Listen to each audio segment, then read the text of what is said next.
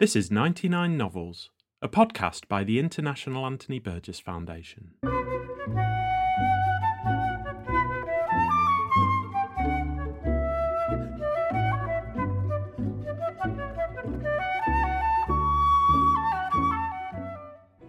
In 1984, the writer Anthony Burgess selected his 99 favourite novels in English since the outbreak of the Second World War. Never short of an opinion about books, Burgess's list is typically idiosyncratic and invites closer attention, so we've invited some of the leading scholars, critics, and writers to tell us more about each of the 99 novels. So read along with us as we explore a reading list created by one of the most original literary voices of the 20th century.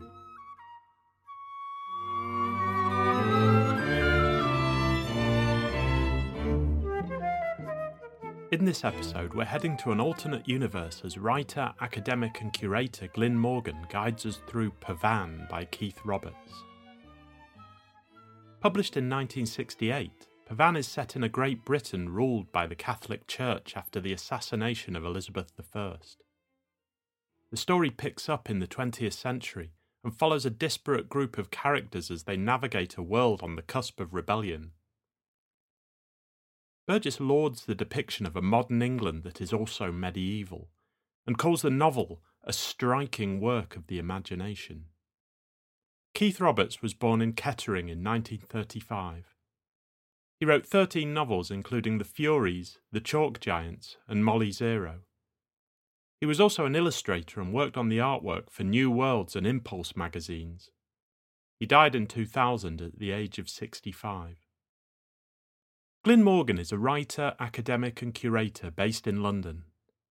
He's the author of Imagining the Unimaginable, Speculative Fiction and the Holocaust, and curator of the forthcoming blockbuster immersive exhibition Science Fiction Voyage to the Edge of Imagination, which opens at the Science Museum in London on the 6th of October 2022 and runs until the 4th of May 2023.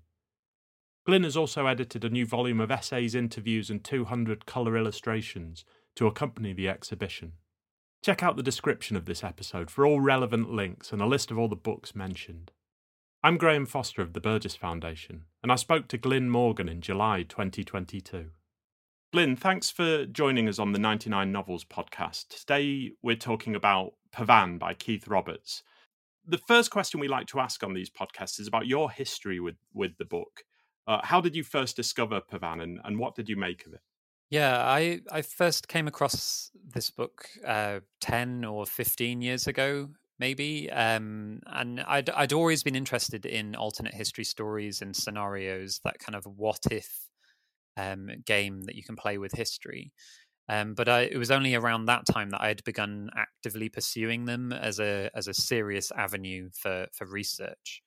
Um, so I was do, going into a bit more effort to kind of go back through the genre and read some of the kind of classics that I had you know missed or or or were unavailable to me and and things like that. So um yeah and there's no shortage of them to choose from um and i still can't claim to have done more than scratch the surface um but looking at other people's recommendations and and you know as you as you widen your knowledge of the scholarship you find um that this book by keith roberts um comes up again and again as as something of uh, of the canon, if you can say that alternate history has a canon.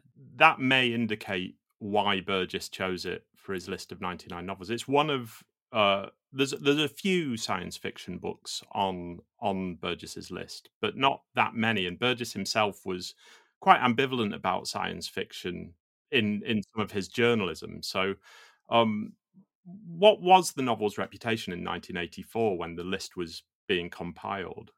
And what, why do you think Burgess chose it to to include with with sort of novels that you would probably more expect, like James Joyce and that sort of thing? Yeah, I mean, I can't claim to be a, a, Burgess scholar by any stretch of the imagination. So I'm sure you know you and and your listeners will have an, a better idea about why he may have been drawn to it.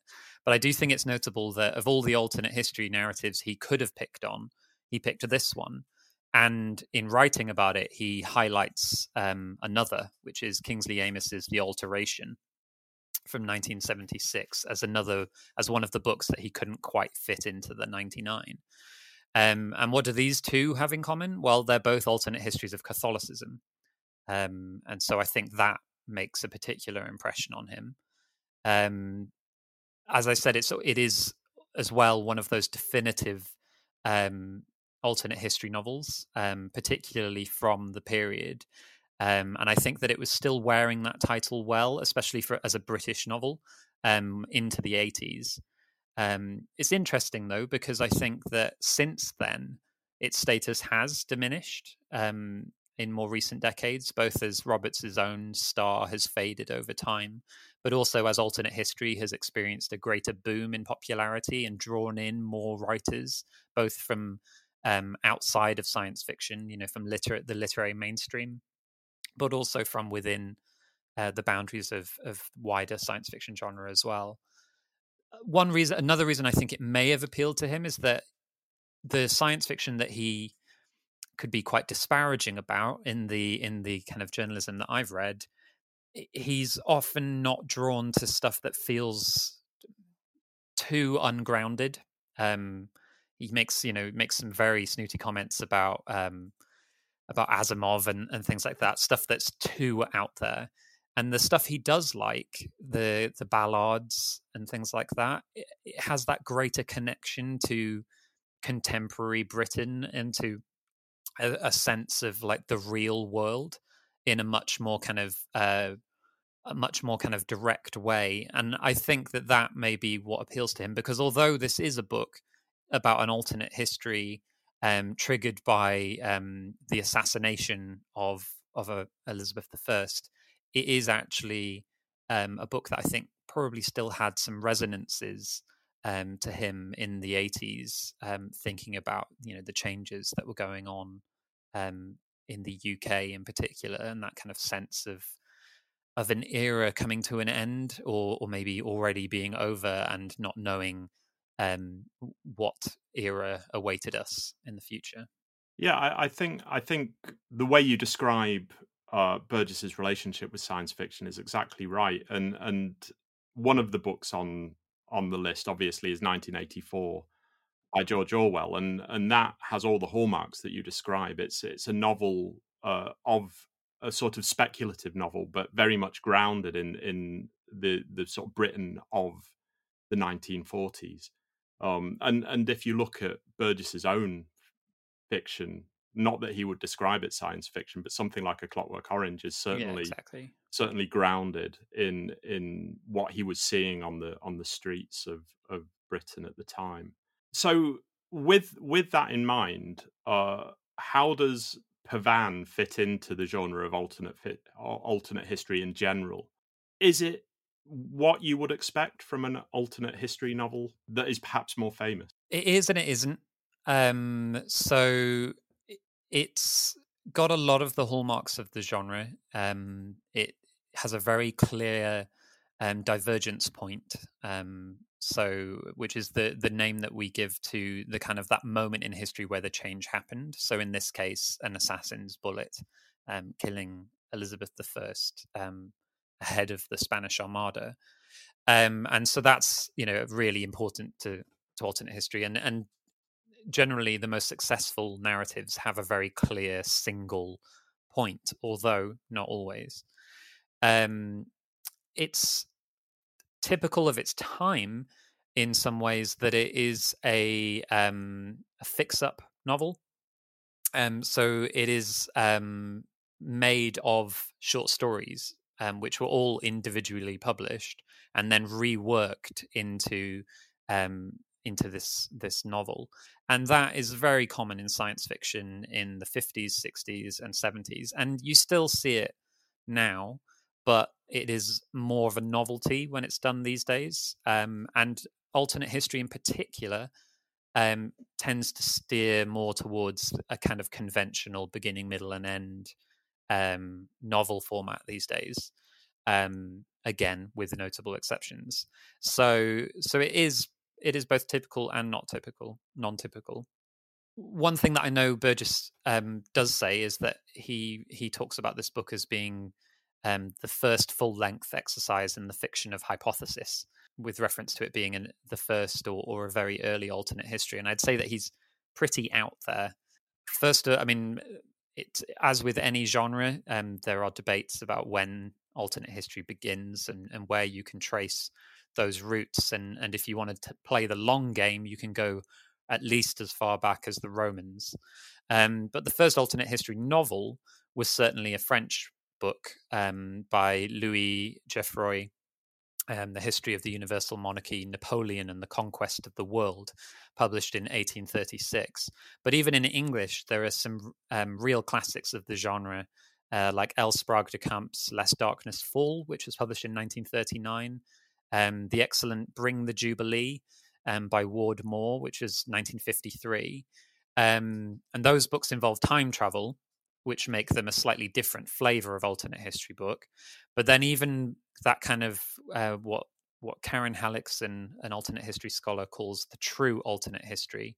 Um, even within the true alternate histories, where there is no time travel, there's no alternate dimensions or parallel worlds, um, you've got Philip K. Dick's um, The Man in the High Castle in 1962, which is perhaps one of the most famous alternate history novels um, of all time, um, and certainly a landmark in his career as well. So it's not to say that this, it, you know, Burgess is wrong and this is not an important book. It comes at a really important time for the genre, and both science fiction as a whole, but also alternate history are going through, you know, a series of revisions and expansions. They're becoming more populist and broad in their appeal, but also more intellectually challenging and critically rich. Um, and I think that this book really kind of springs out of that moment and and has a really lovely balance of of uh, complex themes, rich characters, um, good storytelling, but also that kind of uh, vivid, um, speculative imagination that we expect from the genre. Thank you. That was a, a very full answer. Um, one one thing that that is very apparent from Burgess's list and his his own writing generally is that that he he sort of relates science fiction to dystopian fiction. Yeah. Most of the novels that he's chosen on his list that can be categorized as science fiction can also be categorized as dystopian fiction. Um, is that true of Pavane? And are there any ways in which it uh, defies that categorization? Yeah, it's a tough one, isn't it? I mean, what do we mean by dystopia? Um, certainly, this is someone's dystopia, a lot of people's dystopia, perhaps. I mean, it's a, a Catholic hegemony, um, untampered by other influences. So, this is not going to be a great society to be gay in, to be a woman. It doesn't seem to be a particularly great place to be poor in either.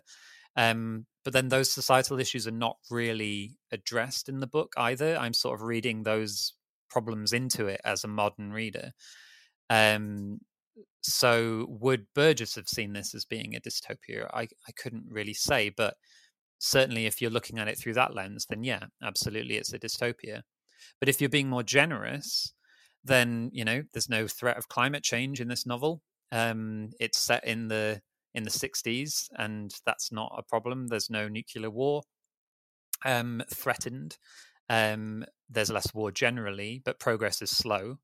Um, but then there is some progress. So, and at the same time, um, the world of the novel, the people in the novel are more in touch with their landscape and with the natural world. Um, and there's still wild magic and, and dangerous myth there in a in a very like anti-modern way. And I think it's too complex to just write that off as and label the whole thing as a dystopia. So I would maybe resist having to put it into that box. Um, I'd say it has dystopian elements, but I would resist putting it into the box and calling it a dystopia. But I certainly, however, would not call it a utopia either yeah the, the the needle sort of swings back and forth i mean there's there's mm. scenes with with the inquisition the oh, yeah. blood soaked scenes of people being tortured and and that sort of thing and then the needle swings back and there's sort of uh, bucolic descriptions of these big sort of semaphore structures that are used Yeah. instead of telephones that that sort of transmit messages by flags across the the landscape. And it, it's it's sort of very british very english traditional english landscapes and and that sort of thing. So it, it's it's and and there's no world war ii in it either. You know there's no none of those big sort of destabilizing events have happened because the catholic church rules over all of europe. So it's there's a sort of enforced peace even in this repressive society. So you're right in in that it it it's it doesn't sort of fulfill everything about a dystopia that that you would perhaps expect. One of the things that in the novel that that really struck me is is uh, how far back the actual alternate universe is in in the mix the characters sort of take over the the sort of Yeah. personal conversations between the characters and sometimes you almost forget that this is not the real world that this is not this is this is a world that is that is built out of uh speculative elements because the human characters in it are so to the fore so how, how do you think roberts deals with his characters within that world and and do you think the novel is more preoccupied with the human beings over the grand sort of historical descriptions that you would find perhaps in another another style of alternate history Yeah, definitely. No, I, I think that's definitely right. That he's very much more focused on the characters and and the humanism um, in this moment than he is in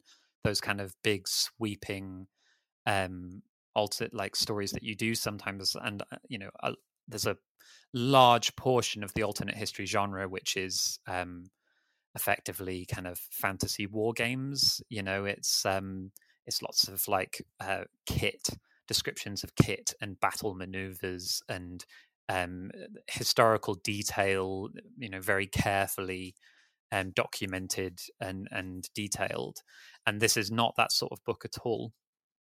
Um, it's a novel which takes place over several generations, um, so we don't see the char- same characters all the way through the book. Um, you know, each story is focused on a different a different place and a different time and a different set of people.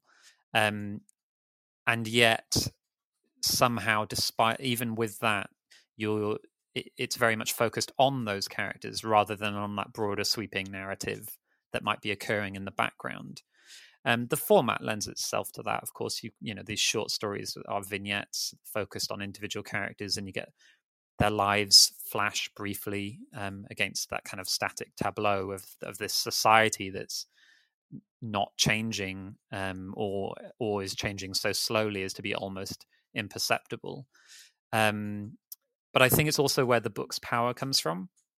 So we're with these characters for a relatively short amount of time, but you feel for their you know their loves that are lost and their friendships and their motivations in a much more powerful way than you would if you were reading a book about a completely fictitious king or pope or someone um, and seeing that kind of top down grand story of sweeping narratives um, that's there in the background because the book does have battles and armies and economic shifts and balances and that kind of thing but it's all the backdrop and the characters are very much kept in the focus um, and i think that's part of its appeal and success as a book.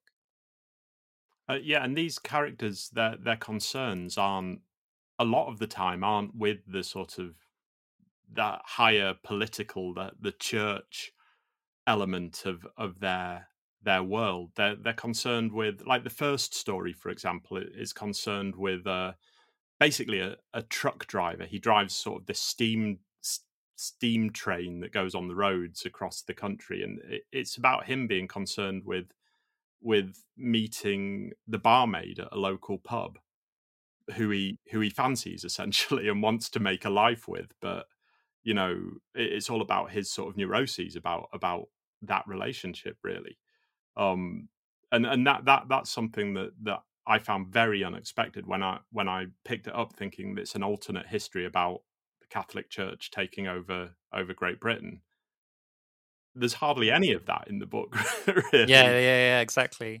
But it's also because the the church is such a monolithic structure in this book. So you know the the characters can't you know it's all by the time the novel when the novel is set it's already been hundreds of years since it's achieved that stability and and dominance. So you know the characters can't imagine a world outside that world because it's so all consuming and all dominating i mean in some ways i guess it kind of comes it could be you could draw analogies to um you know the famous quote that it's easier to imagine the end of the world than it is the end of capitalism because we are so enmeshed in that system um, that it's really hard to step outside it and get that view. Um, and I think that that's the same for the characters in this book. So they don't they're not constantly thinking, "Oh, isn't society bad? I wish it was different," because they don't know that it can be any other way. While we say that the church in the novel is this sort of all dominating monolithic structure that that is sort of impossible to see the boundaries of. There is a passage near the end of the the novel where a character um it, it's sort of it's set uh, after the fall of of the the world that we've just read a whole novel about essentially and the character reveals knowledge of, of real world events such as Belsen and Buchenwald and we're already sort of told in the book that the the Second World War hasn't happened what do you think this means? What's what's Roberts trying to say in, in this part specifically, and and in in a wider way? What what does Pavane have to say about the the real world in in other ways? Yeah, it's a really interesting passage and and section that bit um, in the kind of epilogue of the book, um, and I returned to it when I was doing um, the research for my own own book on the Holocaust in speculative fiction. Um, I think for one thing, it's important to remember the context in which the book's written. So it was written in the 1960s, which is the moment when the Holocaust is kind of re entering public consciousness um, in the English speaking world, at least. And so in that ref in that kind of um, context, it's perhaps not that surprising a reference. But uh, as you say, it also kind of seems to dismantle the rest of the book because it shows a history um, which shouldn't exist in this kind of faux Elizabethan setting. I think it actually offers an opportunity to completely reposition the book, not as an alternate history, but as a book set in the far future. So it's actually perhaps a post apocalyptic book. Because um, there are references in there to Armageddon and Infernos. And again, context, you have to remember that the 60s, it's Cold War period. Um, and it makes me think that maybe this novel has happened is set actually at after a you know destructive nuclear war and society has somehow rebuilt itself and kind of gone round again and so all of these names and places um, are maybe not the same names and places that we are familiar with if that makes sense um, and I when I start thinking that way, I start thinking about it then in comparison to something like um, Canticles for Leibowitz, another Catholic dystopia by Walter M. Miller Jr. Um, from 1959, which uh, has monks living in a post-nuclear apocalypse society, um, preserving knowledge by copying blueprints and things. Um, and you know, th- maybe that's a bit of a stretch to kind of reposition the entire book in that way, but it's kind of an interesting exercise as well. Um, and I think Roberts is sort of leaving that open a little bit. Um, at the same time, it could be a moment in which Roberts is um, kind of writing to the reader in a in a much more kind of direct way, um, which again is not uncommon in alternate history stories. So um, Philip K. Dick's Man in the High Castle comes to mind again because it has a scene in it where one of the characters has this kind of epiphany or vision or maybe literally is transported to another world and finds themselves in this like nightmarish California where um, all the Americans are loud and brash and confident. Um, and it's you know it's it's supposed to be our world that this character has briefly been transported into, and Dick uses that to like be able to kind of more directly draw some comparisons and put that idea into people's minds. So that kind of permeability between real history and fictional history and alternate history has been in the mix in the genre for a long time. And I think that there's maybe an element of that in there as well that that Roberts is playing up to. Okay, and and uh, away from the novel commenting on on the real world, do you think the book is in conversation with other literature, perhaps other literature outside of the alternate history genre? Um, it's rare that a book is completely isolated. Do you do you think that's the case with Pavane? Yeah, I think so. Um, I mean, as I've, I've already mentioned, Canticles for Leibowitz, um, and there's a whole branch of science fiction that's interested in Catholicism and the structures of the Catholic Church. And I think you could easily slot Pavane into a perfect dialogue with that. And, you know, uh, Mary Doria Russell's The Sparrow, uh, for example, or, or, the role St. Eustace plays in um, uh, Russell Hoban's Riddley Walker. Um, I'm the wrong person to go on about that for too long. It's not an area that I can point to specifically, but I can recommend uh, Jim Clarke's excellent book on the topic, um, which is uh, Science Fiction and Catholicism The Rise and Fall of the Robot Papacy, which is an excellent subtitle. Um, and, Jim is a, a, friend of the Burgess Foundation, of course. Yes, I know. Yeah. Um, so yeah, already familiar with his stuff. Mm. But uh, I think also more broadly, I think the novel is worth including in conversations about the new wave as well. Um, it it stands out from stuff by J.G. Ballard and Harlan Ellison and Norman Spinrad, etc. But it also has a lot that it can productively say to them about about the kind of time in which it's written and and the kind of pushing of the boundaries of science fiction against that kind of more literary um, technique and and and sense of style and character. Um, so it's not as edgy as some of those other writers, but I think it would it'd be interesting to put alongside it. I also think it's an interesting example of regional fiction, um, which is not something you often see in science fiction, unless, uh, with the exception of stuff that's set in you know one city or something. Um, because the the the Dorset setting of the book is really important to it.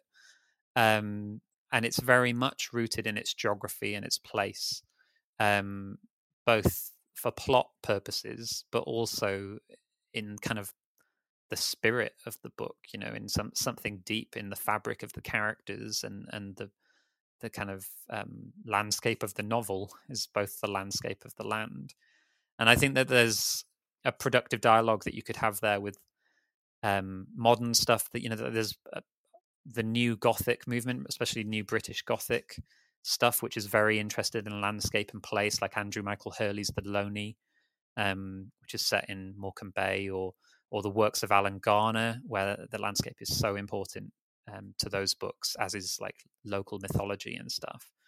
But even, you know, pushing out of out of the genre into kind of uh, the literary canon, um, you know, it's it's hardy country as well, isn't it? So you could have quite an interesting discussion about Pavane and Thomas Hardy as well. I think. Well, someone could. I've never been a Hardy fan, but someone could have that discussion.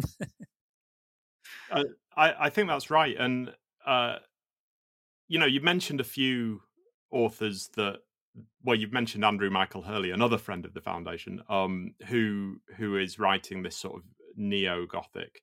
Mm. Or should that be neo neo Gothic? Because I think yes. people like Iris Murdoch were writing neo Gothic. Yeah. But um, do you think Pavane has a legacy today?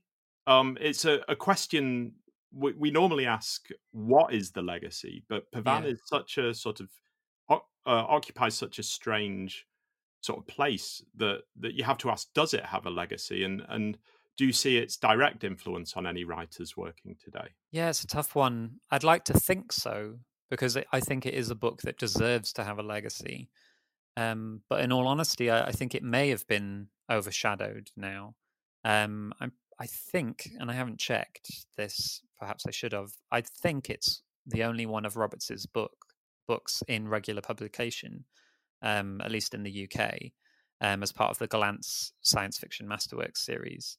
But even if I'm mistaken there, um, it's still not a book that you see people talking about generally anymore, um, either in scholarly circles or, um, you know, in kind of um, book clubs and book blogs and and things like that. Um, it's interesting. I think it, in terms of the influence on other writers, I think it may be becoming a writer's book. You know, the kind of those books that live on um, in that niche that they're admired by people who write, but maybe have lost their kind of broader readership. Because I know that it's also a favorite of William Gibson, um, the author of Neuromancer, um, who talks about it and um, uh, the Chalk Giants, another one of Roberts's books, as being amongst his favorite post-apocalyptic books.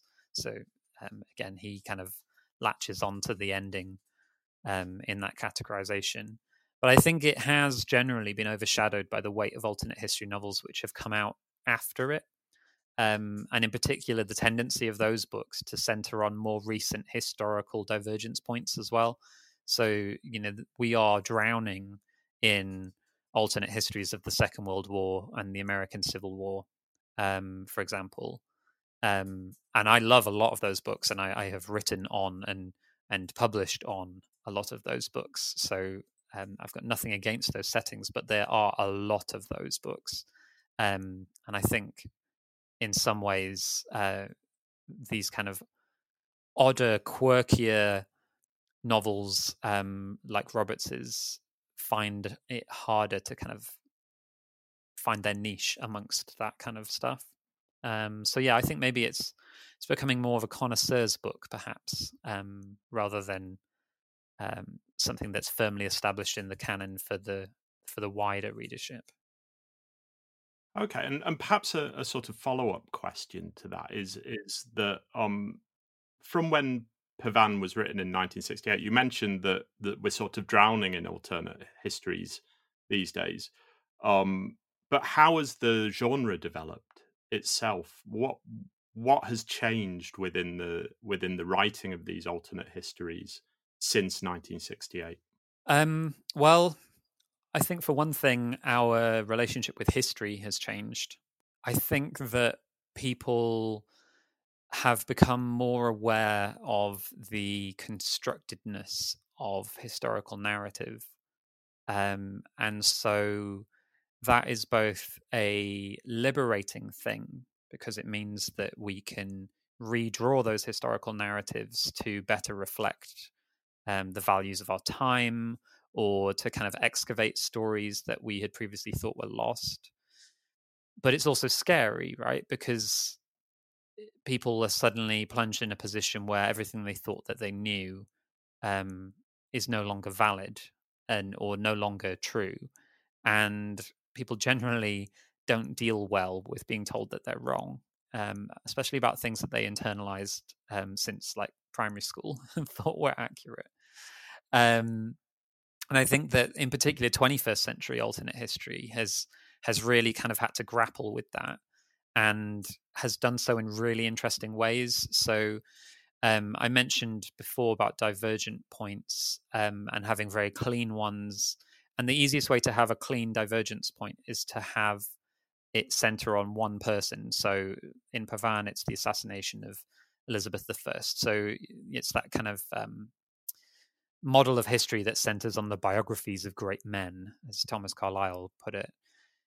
But the problem is that that naturally limits the kind of stories that you can tell and, and who will be involved in them, and also kind of maybe isn't how history actually works anyway.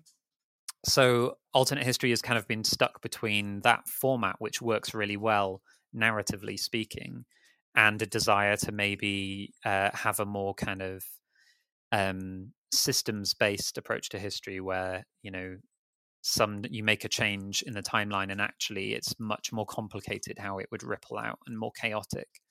Um, and i think that there have been some books that are starting to really kind of explore that and have have fun and, and actually say something quite powerful about our relationship with history off the back of that. Okay. Um that's a, a, a really interesting place to to sort of leave alternate history. Um, uh, we we like to to to finish up uh, our podcast by asking the same question to all of our, our guests. Uh, and that question, if you could add a hundredth book to Burgess's list to round the list up to to a hundred, what would it be and why? Such a hard question. It's the hardest of all the questions that you've asked me. I mean, if we did 20 takes of you asking me this question, I'd probably give you a different answer each time.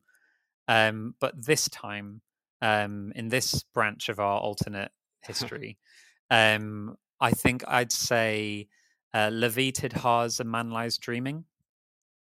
Um, so, despite me having kind of uh, perhaps besmirched Second World War alternate histories, this is one. um, but I think that it is a really imaginative, really powerful, and visceral novel, um, which I think Burgess would have really appreciated as well. Like it, it is dark, but it's also funny. I think it sits quite nicely alongside um, Clockwork Orange and 1984. Um, it's set in a world where um, the Nazis uh, failed in their attempts to come to power in Germany, and the prominent members of the Nazi Party, including Adolf Hitler, flee to Britain um, as the Communist Party come to power in in Germany instead. And it's set decades later, um, and they've all kind of dispersed, and they're just just doing jobs now. And Adolf Hitler has set himself up as a private detective, um, and uh, it's very challenging, but very very interesting and entertaining as well. Um, private detectives in that kind of hard boiled genre get beaten up a lot, and some terrible stuff happens to them, and you don't mind when it happens to this detective. so it adds a it adds a different kind of um, playfulness to that genre. Um, but it also has something really meaningful to say about you know our changing relationship with fascism and right wing politics and um, isolationism in this country. Um, and I think that it's you know it's really timely in that respect as well. Well, that sounds like a an amazing recommendation. I think uh, that's another one to add to the the the, the bedside table. Um, Glyn, thanks for joining us on the 99 Novels podcast. That's been a really fascinating look at a novel that that not many people have have heard of, let alone read. And I think it's it's one of the the more interesting novels on on Burgess's list. So thank you for for shedding some light on it for us. It's been an absolute pleasure. No, thank you for having me on.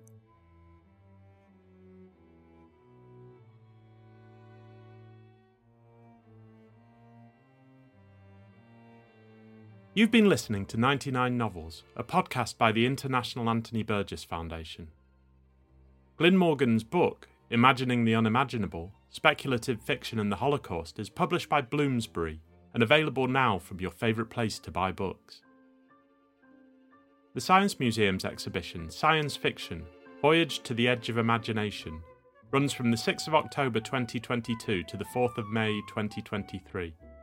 The accompanying book, edited by Glyn Morgan, is published by Thames and Hudson and available now. The theme music is Anthony Burgess's Concerto for Flute, Strings and Piano in D minor and is performed by No Dice Collective. They can be found online at nodicecollective.com. For more information about Anthony Burgess and to find out how you can support the work of the Burgess Foundation, visit www.anthonyburgess.org. If you've enjoyed this episode, why not leave us a review and subscribe wherever you get your podcasts?